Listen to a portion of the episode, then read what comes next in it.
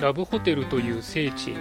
愛を求め癒しを求めてさまよう。ラブホテル放浪ラジオ。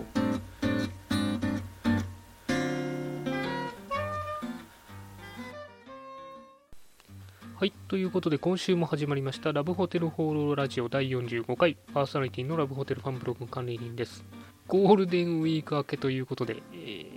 暦通りだったの3日間仕事だったかと思うんですけど皆さん、えー、スムーズに仕事の方に入れたでしょうか？私の方はですね、ちょっとあの休み疲れが出てしまいまして、まあ、月始めの作業とちょっと重なったりとかしてですね、えー、非常にしんどい、え3日間でした。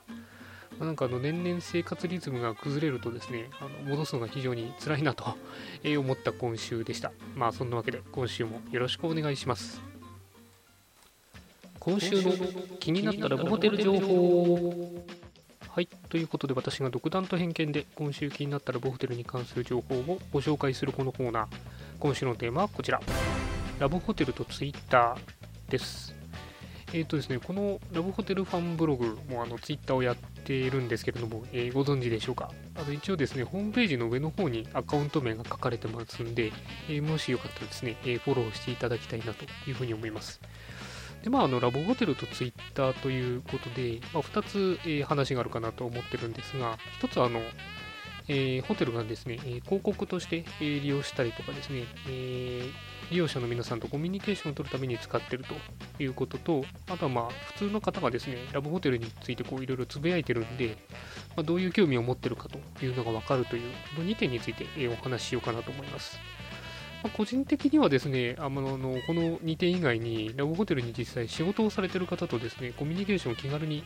え Twitter のおかげで取れるようになりましたんで、これが非常にありがたいなというふうに思ってます。で、あの話を戻しましてですね、えー、まず1つ目のあの広告とかコミュニケーションについてなんですけども、結構ですね、多くのラブホテルさん、公式アカウントを持たれてます。あの、私の方もですね、ありがたいことにいろいろフォローはしていただいてるんですけれども、どんなことを、えー、つぶやかれてるかというとですね、え、空室状況とかですね、え、キャンペーンの情報を発信されてる、え、ホテルさんが結構多いですね。あとは、あの、ツイッター独自で、え割引、えキーワードを、え言ってもらえると安くなりますよとか、サービスつけますよとか、えそういったものを、えつぶやかれてるホテルさんもあります。で、時々あの、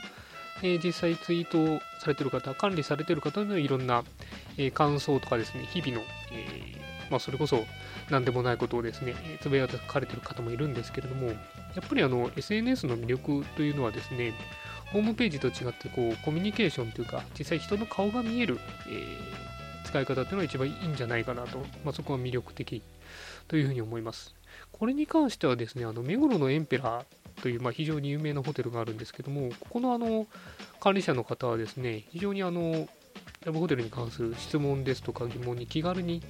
答えてまして、非常にこう中の人が見えやすいというかですね、顔の見えるコミュニケーションをとってます。やっぱりこう、ラブホテルというこうイメージのアップというかですね、親しみやすさを上げていくためにはですね、こういうアプローチもいいんじゃないかなというふうに思ったりしてます。で、続いて2点目の、えー、ラブホテルに関するつぶやき、普通の人のつぶやきについてなんですが、あの Twitter 検索ができますんで、えー、ちょっと検索してみますとですね、結構多いのが、えー、面白いラブホラブホテルの写真ですね、えそういうもののツイートというか、まあ、リツイートが非常に多いですね。結構この面白いラブホテル写真みたいなアカウントがいくつかありまして、え結構フォローされてる方も多いんで、ここは、え皆さん興味を持ってるようですね。で、次に多いのが、まあ、ネタの投稿というか、まあ、キーワード、なんか笑い話の一つとして、えー、ラブホラブホとかラブホテルっていうのが、えー、結構ありました。まあ、まるってラブホテルみたいだよね とか、えー、なんか男性2人がラブホテルに入っていったんだけど、えー、工事の人でしたみたいな、そんな、えー、お笑い系のツイートみたいな、えー、のが多かったですね。まあ、あとその次はやっぱりアダルト系のツイートがどうしても引っかかってくるんですけれども、意外にやっぱりあの、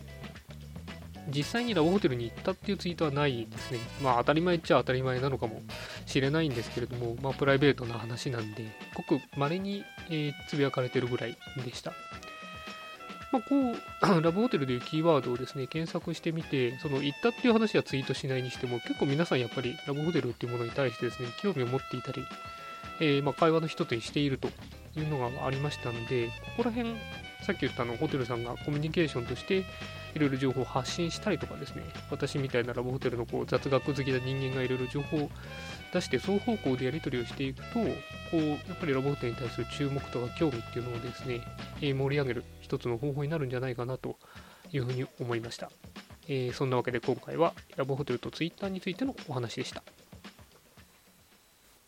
はい、ということでラブホテル放浪ラジオ第45回いかがでしたでしょうか？